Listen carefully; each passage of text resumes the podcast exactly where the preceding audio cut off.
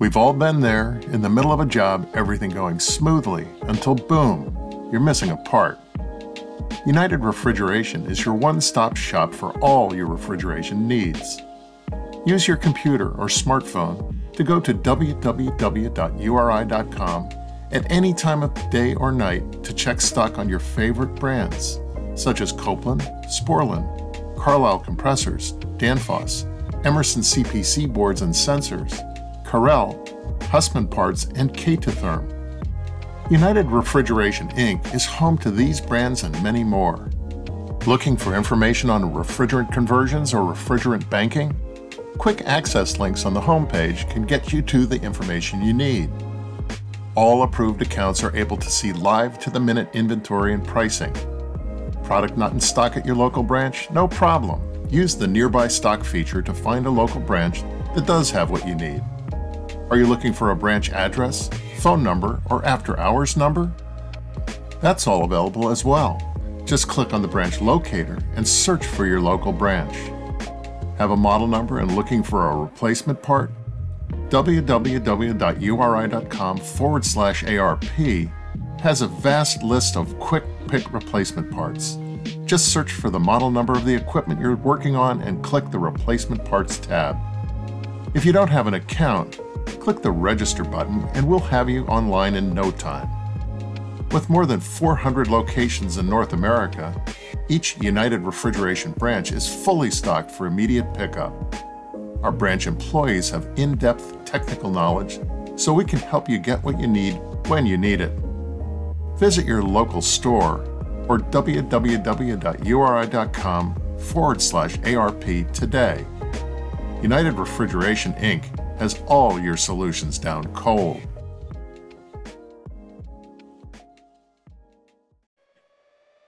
The Sporlan division of Parker Hannifin Corporation is sponsoring this podcast.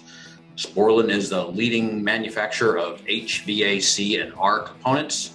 Using quality materials and craftsmanship, Sporlan maintains a commitment to innovation, manufacturing excellence, service, and support for its customers since 1934. The company is known for its catch-all filter dryers, thermostatic expansion valves, solenoid valves, pressure regulating valves, suction filters, electric valves, controllers, supermarket monitoring solutions, chemicals, smart service tools, Zoomlock Max Press to Connect, and Zoomlock Push Push to Connect refrigerant fittings. If folks want to learn more, what do they do? Uh, you can go to sporlan.com. I guess that's Jim and John for Sporlan signing off. Hello, guys. This episode is brought to you by Fieldpiece. Fieldpiece's next generation of vacuum pumps will cut down on evacuation time and make oil changes on the fly a breeze. They are lightweight, durable, and feature four inline ports plus a large oil reservoir. Get pumped about these three new Fieldpiece vacuum pumps available at distributors now. Learn more at fieldpiece.com or follow us on social media at Fieldpiece Products. Thanks again and thanks for listening. Uh, thank you, thank you, and uh, welcome for the moment. Uh, listen, I really feel bad about this, but I have a special announcement. Hey, maybe we've gotten lucky at last. Yeah, maybe tonight's show's been canceled. Uh, tonight's show has been canceled. Have I died and gone to heaven? Uh, okay, you two, take the night off.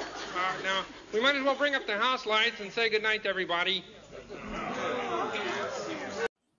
Welcome, everybody, to Advanced Refrigeration Podcast. You're here with your host, Brett Wetzel and Kevin Compass. What's up, buddy?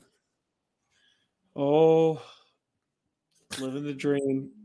Out of town, start up a CO2 store that is an absolute disaster. Well, that's why you're doing it. Yeah, well, yep. Yeah, electrician really, uh, really got me good today. Really, really got me good. Why is that?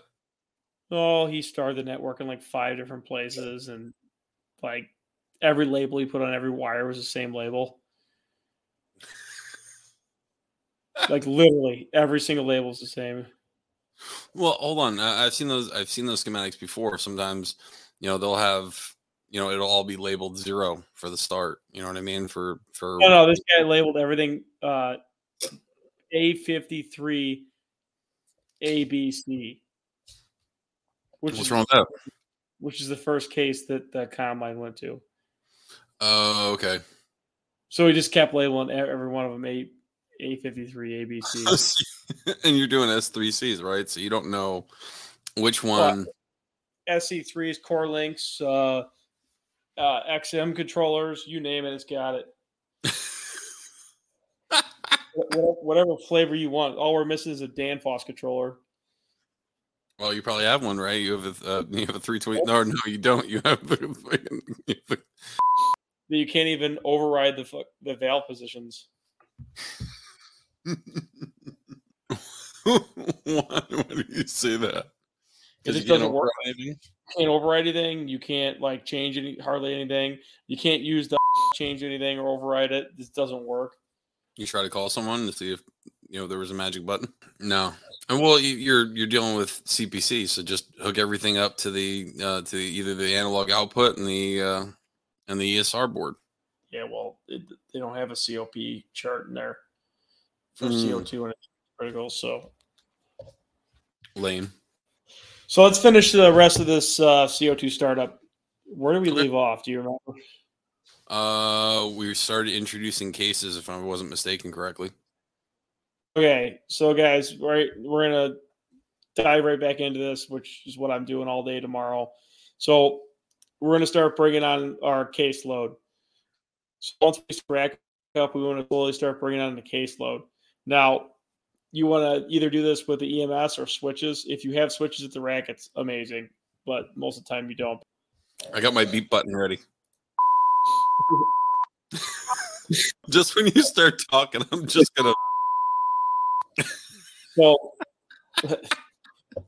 so what we're to do is we're to start bringing them on slowly, either through the EMS. I usually override everything off, and then I'll start bringing them on like case by case and let them start cooling down. Glass doors, you got to kind of, you know, feather it a little bit. Medium temp, it's not as bad. I mean, it usually cools down pretty quick, but I will usually bring the medium temp loads down first, so that way the flash tank and uh, I am not, you know, bombarding the medium temp suction. I could just, you know, bring the medium temp down first and then start the low temp up. so I'm not Right. bombarding the suction. Once again, just to cover this, what what percentage would you say of the medium temp? So you don't have cycling issues. Um, what percentage of the medium temp would you recommend running before you start bringing on the low temps? You mean like down to temp? Like Yeah, like, I mean, like how much? Like, no, no, like percentage of the load. Like, let's just say, you know, with all these case issues not coming in on time, you know, stuff not being built, whatever. Um, you know, what what's the percentage before you start cracking on the low temp compressors? I'm not turning the thing on unless the whole store's piped. Okay. It, it all needs to be piped and functional before. Unless you're like what we're doing. I mean, we're doing the complete opposite. I'm saying like we've hardly got to do any functionality tests, and we'll see how it goes tomorrow. But I mean, we're we're pretty confident on the actual case sensors.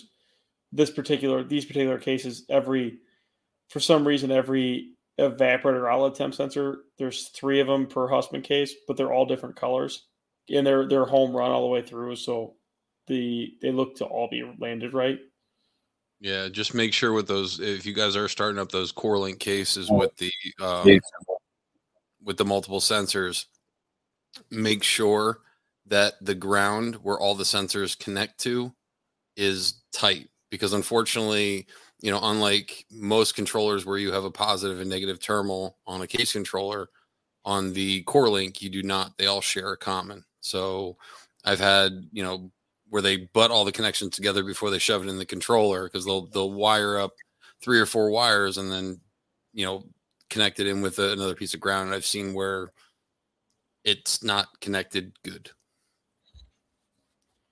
Yeah, I mean, I I definitely think that that's a huge issue with those cases. I am not a fan of those push-in terminals.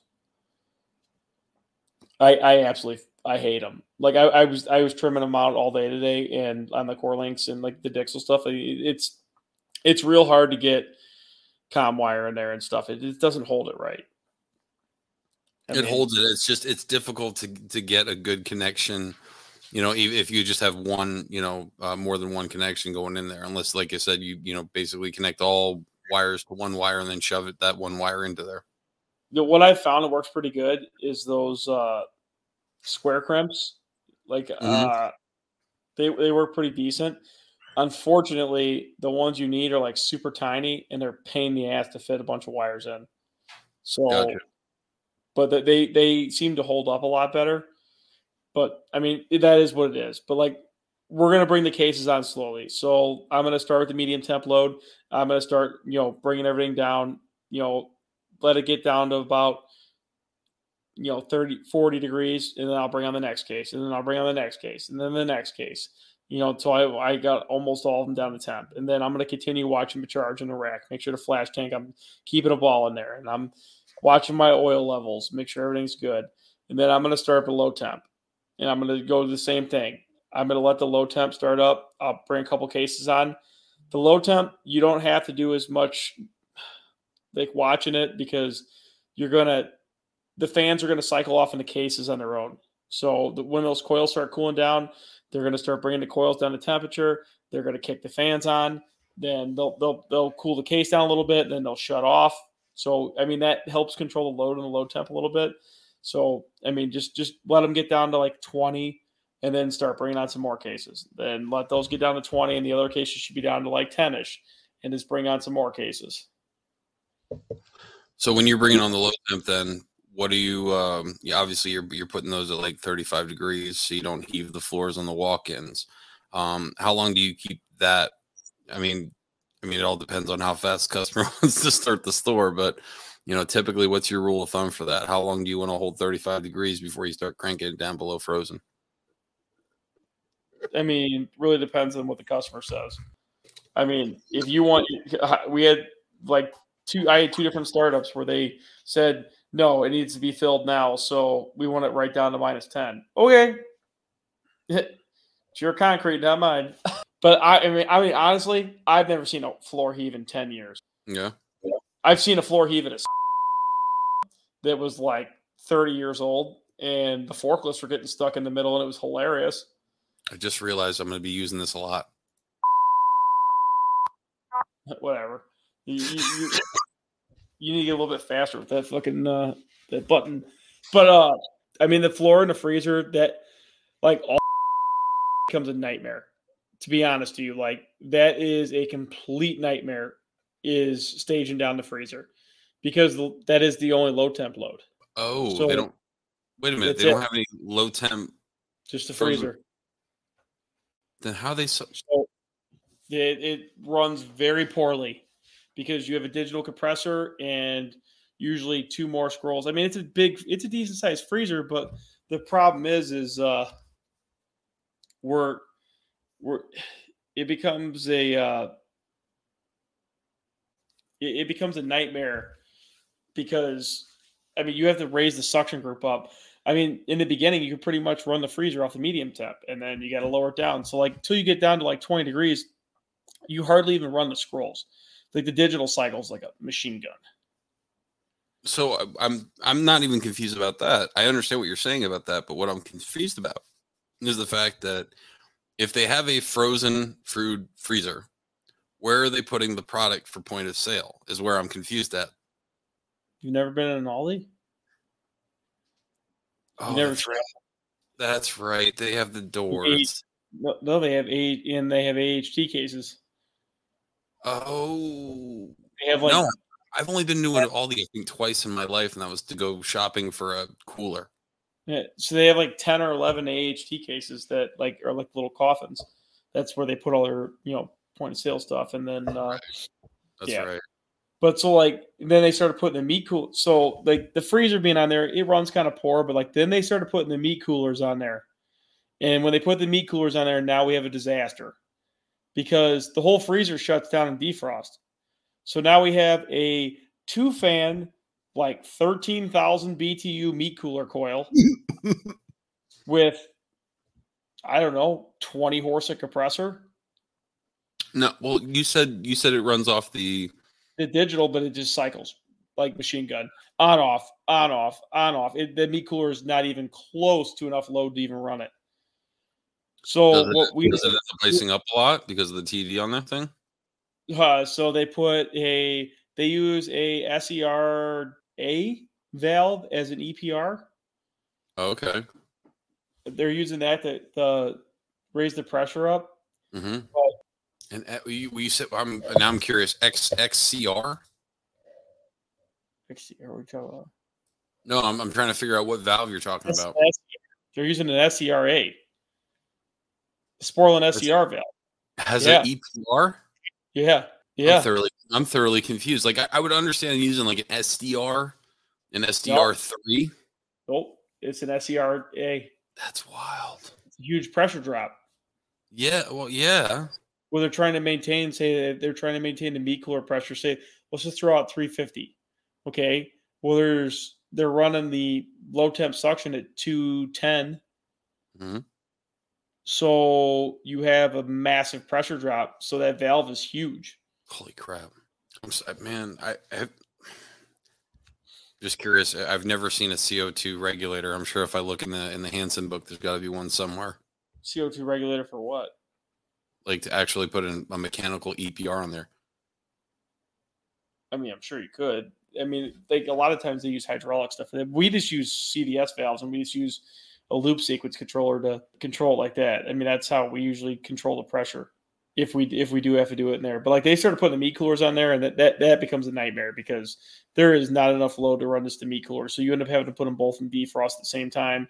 Then your load management on the on the back end is kind of a nightmare because now when they come out of defrost, you you come out guns blazing with Sure. the meat cooler and the freezer. But if it's not, then you end up with a bunch of nuisance proof alarms.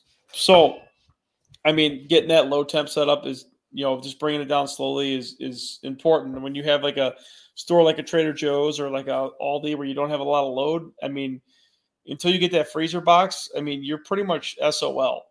So, I mean, that freezer box is, you know, that freezer and the freezer box is going to be a lot of your load. So, I mean, until you get that thing all the way cranked down, I mean, I mean, those compressors are going to cycle. It is what it is. So what I generally do is I end up raising the suction pressure up. So I'll raise it up to like 300 pounds. Then I'll step it down to like uh, two to 80. I I try to keep the the coils running as much as I can, and then just control the box temp off of uh, suction pressure and just put a float in. Hold on, I missed it. Yep. All right, so pulling down pulling down the um, the walk in, you know, you're gonna basically ri- raise the suction if you happen to have that medium temp on there. Raise it up to the same temperature until it pulls down to temperature for X amount of time. You know, you know, 35 or 30 degrees, whatever you're trying to control. And then finally, when it's time to pull the box all the way down to frozen, then you can turn your suction back down and just let the medium temp run as it was. Yeah, I mean, you're gonna have to be a little bit lower in suction. I mean, obviously, it's got to be able to cycle and have to have some kind of pressure difference there. So, I mean, it's gonna be a little bit lower in suction. I mean, it just it just takes some time to stage them down. I usually go down to 35, next day 25, next day 15, next day 10, and then I descend it straight from 10 down to minus 10. I mean, if, it, if it's not if it's not gonna crack at 10 degrees, it's not gonna crack at minus 10 degrees. I mean, have you ever seen a slab crack? No, Like- um, startup. no, not on startup. No, no, no, I haven't. I think it's Um, almost a myth at this point. No, it's not. I mean, poor poor installation will definitely do it. I mean, um, a lot like unfortunately, like the the supermarkets, they don't have heated slabs, but most of the big commercial stuff I've ever been at either has huge 460 heaters that are literally running from piece of plastic EMT over, uh, or they're doing some sort of glycol loop um, that they run underneath the slab, and they usually power that via the discharge because it just has to be above freezing. It doesn't have to be at 80 degrees. It just has to be at that point where you're not going to start, you know, f- freezing the underground and then basically, you know, heaving the whole the whole slab. That's essentially what happens. You ever see how Target does it? They literally like cut up the entire floor Mhm. and then dig down way down, and then they put a absolutely insane amount of foam insulation. Like No, I haven't. it's like it's like a foot thick of foam, like our high R value, like no high R value, like the sheets of foam, Mhm. and concrete rated foam that's made to be buried. They they put a shit ton of that, and then they put a ton of concrete on top of it. I don't get it. is, I mean, I'm pretty sure it's what Costco and Sam's does too, because those those don't have heated floors. Correct. Correct. So those are just uh, those are just box uh, the massive amounts of foam foam insulation. So after that, we're going to make sure, obviously, that your your expansion valves are, are controlling the superheat the, the way that they're intended. Um, a lot of problems that you will base uh, can have is expansion valves, uh, specifically the electronic bipolar steppers, um, being completely oversized, and it's it's not any fault of anyone. I mean, um, basically, what can happen is the smallest valve that Sporlan makes for the electronic is an SER double A, which is great, which is fine. But that's the smallest valve they have. But like if you have a case that's way smaller, so if you have, you know, for example, a Hussmann case, right? If you have a Hussmann case and you know those coils are you know only 2900 BTUs per coil, so that's only you know less than a quarter ton. Well, if you put a double A in there, that valve, especially with CO2, might be rated for like 1.2 tons. Um, so what a lot of times what will happen is you'll have um, it won't control a really good superheat. You'll basically overshoot. It'll start flooding out, and it'll start clamping down, and then you know, you'll sometimes you'll see it raise up in the temperatures. Um, it's up to the startup technician to to kind of pay attention to that and basically go through and make sure that they they if they can, depending on the controller, uh, tweak the electronic expansion valve to you know give it a, a certain percentage that can only open up to. You say it's up to the technician. It depends on what customer you're at too, because certain customers have certain EMS companies take care of everything, and they want everything to be the same settings, which does not work obviously because you can't have all the cases at the same settings. I mean, they're never going to be cases aren't the same. Hey guys, today's episode is sponsored by Westermeyer Industries serviceable oil floats. Many oil separators contain an oil float to effectively meter separated oil back to the compressors. Westermeyer Industries has taken this concept and perfected it with their new line of serviceable oil floats. These floats feature an improved design with fewer components, allowing for greater manufacturer consistency, and up to 20% increased oil flow versus their legacy models. These floats also feature an integrated magnet to shield the oil path from debris and have been field proven in supermarket applications. Westermeyer Industries offer replacement oil floats not only for their own separators, but also cross compatible models for our competitor oil separators as well. You can find out more about the Westermeyer Industries serviceable oil floats by visiting westermeyerind.com backslash floats. Once again, that's westermeyerind.com slash float. Let's get on with the episode. But I will caution you this get the rack running halfway decent. Do not spend a ton of time adjusting PIDs and valve percentages and everything on this rack until there's food in it. Do not set all your case controllers up until there's food in the cases because your loads change dramatically. Yeah. Once there's once there's food in the cases, then you know, and you get some trends for like a day or two, then set your uh your PIDs up and your uh, max opens up if you have to, or your your average valve percentages. So, what I generally do is I'll look at how case runs.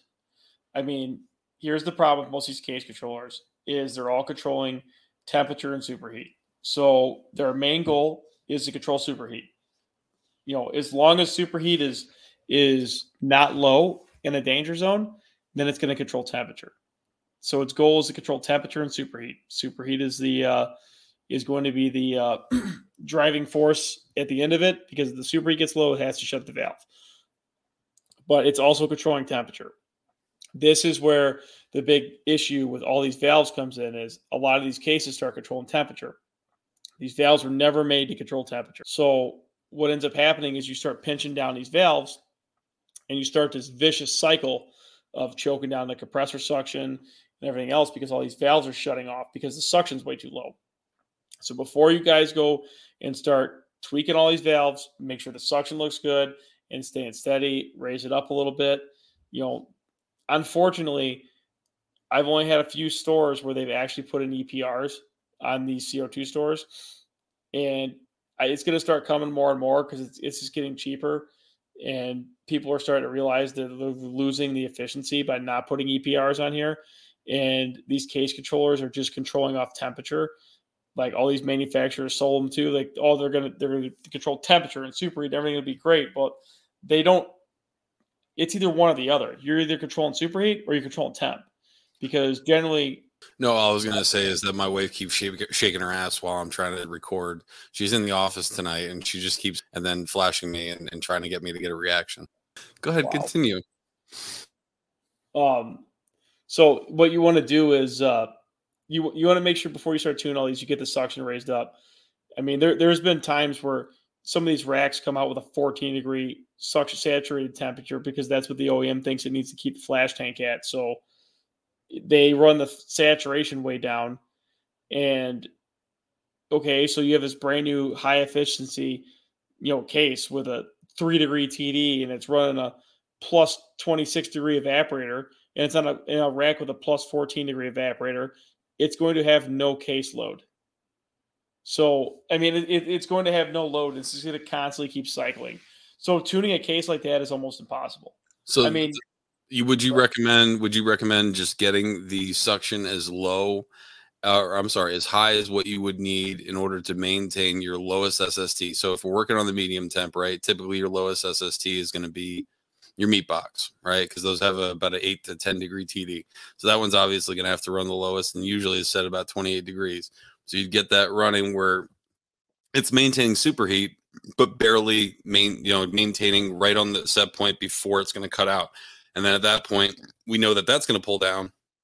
So now we uh, we should have a low enough suction to achieve the rest of the case temperatures, which gives you a more constant load. So yeah, different manufacturers do different ways. So Micro Thermo does it kind of. I, I kind of like the way they do their CO2 floating. They look at if the valve is what they call an overflow, meaning like it has low superheat. So it looks at so many cases that have low superheat. Like, so you can pick like the meat case, the meat bunker, the meat island, whatever, whatever it is. And it'll say, okay, three out of six of these cases has overflow superheat. You know what? Screw the other three. Let's start raising it up a little bit. So it'll start start floating it up. It's looking at excess superheat. I, I believe it looks at temperature too, but it's looking at excess superheat. So obviously, if you have excess superheat, you should have good temperature. Now, obviously, CPC does it a little differently. They just you float off temperature, but I try to get that SST as high as I can. So, but that also means that float case has to be running top notch. Like I'm talking low superheat, you know, float it down. You also have to make sure you have uh, no piping issues. Um, typically, I mean, so on a typical DX rack, you know, two two pounds between you know the uh, the rack and the, and the case is normal. What are you seeing out there on the transcritical since you work on it way more than I do? I mean, two to 10 pounds. I mean, you got to remember two pounds over, you know, uh, two pounds on a 20 pound suction is a lot. 10 pounds on a 400 pound suction is not really not that much. If you really look at the CO2 chart, it's not that much. I'm going to call Joe. I'm curious what they what I'm you know I'm sure that they engineer it for a certain pressure drop. You know what I mean? Because they would have to size the piping. So I'm kind of curious what kind of pressure drop they're looking for on CO2, like when they engineer it. The lower the pressure drop, always the better. I mean, I agree. So I mean, now gotta be a number though. Yeah, I mean, now you're just talking like the the cost of install. But I mean, the cost to install the you know on an HFC or HCFC to get that pressure drop down low. I mean, you're talking blowing up the suction lines. You know, you're talking a lot of money yeah. on a CO2 rack. I mean, the biggest suction line on like a decent sized store we have up here is like inch and five for like the main trunk back to the rack. And that's I mean, uh, doing a shit ton of BTUs too. I mean, an Aldi is like inch and or seven eighths and in, inch and eighth. Damn. Inch and an eighth is out of the rack, like to the back room, and it's seven eighths the rest of the picking up the rest of the store. So that's nothing. I mean, so you're you're talking tiny lines, but yeah, I mean, you want to you want to really tune that one case out, and then you want to try to get that SST as high as you can. Now there becomes a point where you need at least 75, 70 to 75 pounds of pressure to push oil in the compressors. So that flash tank needs to be 70 to 75 pounds above the medium temp suction. This is where you hit this fine line dancing at. You you got to have that 75 pounds in there. People say it's 100. That's upset. I mean, it's obscene. Like I, I 50 is like where it starts getting dicey. I usually like to keep it like 70, 75 pounds. So I like to run my flash tanks higher. So running the flash tanks higher gives you two two things for you. Okay, it's increasing your uh, it's increasing your pressure difference, so you get a little bit better oil in there. Now you could run the medium temp suction up higher. You're going to save more energy. It's you know for every degree you raise it up, it's two percent. So, I mean, it's a lot. So if you go from 15 degrees to 20 degrees, I mean, you just made that rack 10 to 15 percent more efficient. So, and then also you're taking load off the medium temp by raising the flash tank pressure up a little bit. So that gives you a little bit of extra capacity when it's hotter out. Now you're now you're you're bypassing less flash gas into those compressors because you raised up that flash tank set point. Now that high pressure valve's open a little more, you're doing less uh, flash evaporation, and you're going to run a little bit more efficiently because you're now you have it say instead of 40% of gas going out of that flash tank to the medium temp, maybe only 35 now. So you got a little bit less load in there. So I mean, So it's- go ahead. assume that assume that your suction pressure is 420, and so basically you would need uh you said 75 pounds, so that's nine uh four uh, 495 on your on your flash tank. Then you'd be straight with that. I usually shoot 515. It's been like my our magic number lately. 515 to 520. So that way we can get that suction a little higher. I mean, some stores, I mean, we're getting away with a plus 26 degree evaporator. Gotcha. I mean, it really depends what's on there. on the store where the like a lot of these stores they've been putting the meat coolers on the low temp side. So I mean that way the the, the meat coolers on the low temp rack and that way you can get the SST a little bit higher.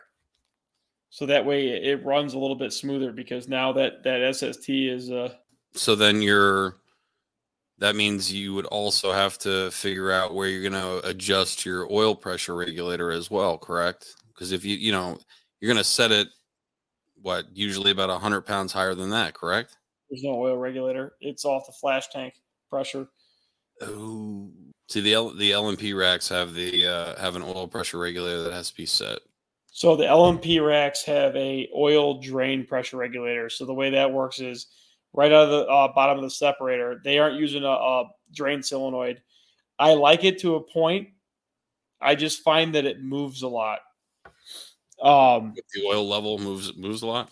no, like the the the regulator, I've had to set them like multiple times. Oh, they they drift. They drift. Yeah, drift. So what what they're doing is it's a hydraulic valve, uh, and they're draining constantly out of the bottom of the separator. I think, to be honest, this works great for the fact that they're constantly draining the separator, but it's also a constant load. And if it does fuck up, it like literally like tanks the low the medium temp compressors because it just starts blowing hot gas into the suction. So what they're doing is I've seen it two different ways. I've seen it where they come out of the bottom of the oil separator, they go through this hydrac valve or high Hy-Dec or high I think it's Hy-Dec. They go through this Hy-Dec uh, pressure regulating valve, and it's an outlet pressure regulator, and it's trying to maintain. Um, I think the one we had was 100 pounds over suction. I've seen them 100 pounds over flash tank. I've seen them where they're piped into the suction or the flash tank. So what it's doing is it's constantly venting off the receive the oil res- receiver into the uh, flash tank. So it's just a constant flow from discharge vapor out of the bottom of the oil separator. It's constantly draining oil and then back into the uh, the tank, the oil reservoir tank, and then dumps from the oil reservoir tank into the uh, flash tank, which is you know five hundred pounds. So you're going from a thousand pounds to 500 pounds. So you have that pressure difference. So they're moving any little bit of oil that's in the bottom of that thing. We had less oil problems with those than any of them. I mean, the optical eyes and the pulse valves, it, the pulsing valves, they are a nightmare when they come transcritical. They need longer pulse times. I mean, because you're moving so much oil, that Hy-Dec valve doesn't care. All it cares about is the outlet pressure rate, the outlet pressure, and it's constantly draining every bit of oil. So I mean, it's very simple how it works, and I, it, it's I like it. I just don't like the fact that we've had to adjust them so many times. Like they've drifted a lot. On most of the racks that you work on, they have the the, the basically the oil manifold, or are they all, all going now to the OMC? Um, depends. I mean, s- some of the older ones uh, had the MT oil system. I mean, some of them had that older uh, oil manifold, the pulse valves. I mean, the OMCs are taking over though. Like it's so much simpler. I mean, let's just be honest, guys struggle enough with EMS. I mean, why not just take it out of the equation completely and put the OMCs on there? We have had a lot fail though. What the OMCs? Yes, we've had problems with the high pressure ones sticking open and uh, filling the compressors full and uh, blowing head gaskets. No, the, the you know what the equation that they use is is kind of tricky until you go through it a couple times and tr- try to Well, figure out you know how it's actually. you know- They just keep changing it. oh, so it's not the same thing that it was you know two years ago. Nope. That certain manufacturers changed it, and then they came in, you know, under cover of darkness and changed them again. Because usually, what the compressor solenoids are, are powered on for 30 seconds and then de-energized for 30 seconds for the the whole 60 second cut, right? Depends on what whose it is. Okay. I mean, I, I've seen Kysor Warren do them longer. I've seen Zero Zone do them less time. I've seen, Voldemort. yeah, yeah. Uh, Where the hell's my button? I don't know, but you're really bad at this. If you ever had to like bleep things out in like real life, you would be fired. there's usually, there's usually a delay. Like there's usually a delay between recording and when it actually goes out. So, you know, there's time for someone to catch it.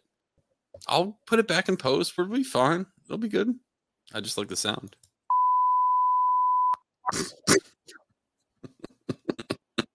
Oh, lose my mind. Um, Oil. So- oil. Talking about oil. Oh yeah, I mean, obviously that is going to be a huge thing. Is like after this thing's running for a little bit, make sure it's topped off on oil, make sure make sure everything's good and uh, not going to be a problem with uh, low oil. I mean, especially in the middle of night, night curtains in some of these racks.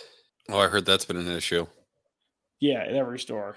See, there, there, there should be a night. Well, can you resolve that? So, uh, what what Kevin's referring to is uh, a lot of times what happens is a lot of these customers have the curtains, right, and the racks are designed to be under a certain load, you know, whatever that case is. Well, as we discussed in other podcasts, typically when you you know put doors on a case, it'll reduce the load down to about thirty five percent of what it originally was. Now these are curtains, so you're obviously not going to you know reduce you know 65% of the load, but you're going to really reduce the amount of that open case a lot.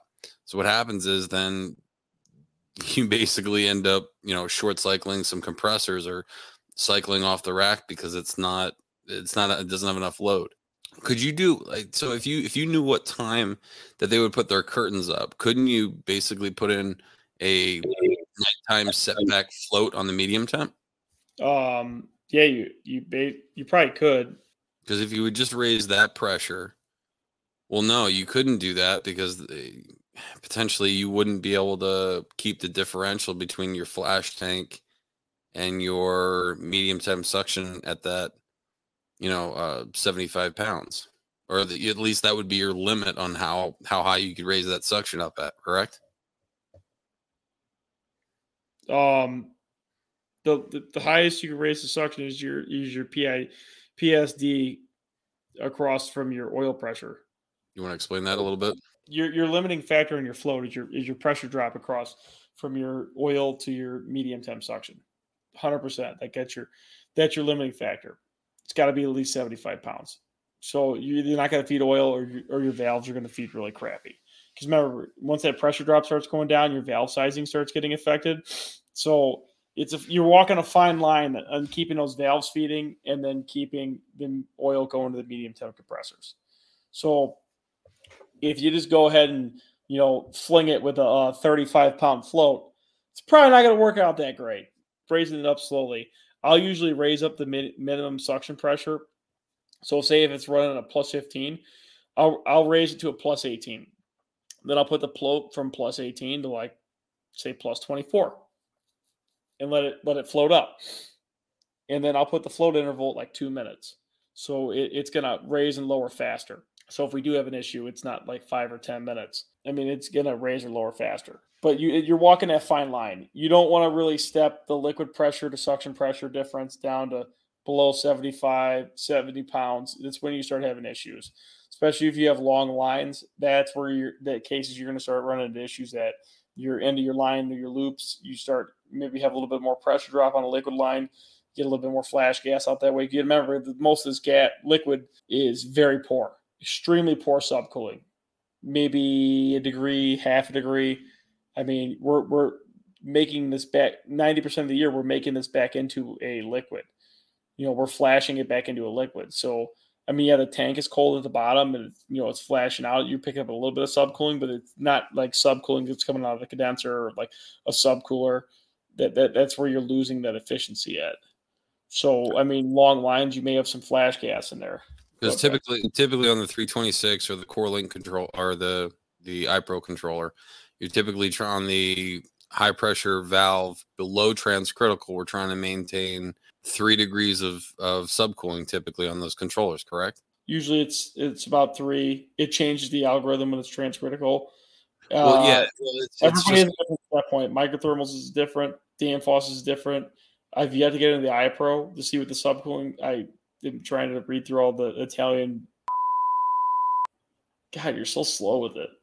Typically, typically you're you're going to try to control that three degrees of subcooling, and then once, so the the adiabatic condensers, the the BAC ones at least that I know of, those typically have a five degree TD. So once you hit, you know, 82 degrees outside, you hit that 87 degree supercritical point and you're no longer you know making that three degrees of subcooling it's just going to try to achieve whatever the algorithm's trying to make it do at that pressure at that temperature outside yeah i mean it's in that three degrees of subcooling is it really three degrees of subcooling nobody really knows because every proprietary chart i'm going to make one up i mean you basically could i mean probably I mean, it, it's all proprietary. I mean, Dan, well, Dan, they probably stole Danfoss's chart.